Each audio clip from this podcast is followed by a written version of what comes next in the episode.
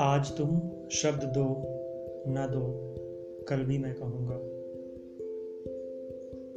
अज्ञे जी ने ये अपनी किताब बाबरा हिरी में लिखी थी।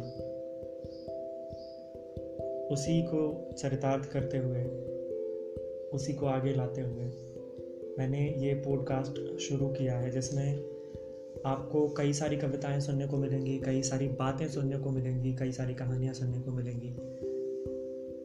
जो मेरी हैं, जो दूसरों की हैं, जो मेरे आसपास के लोगों की हैं, जो प्रकृति की है, जो चाँद, सूरज, सितारों की हैं।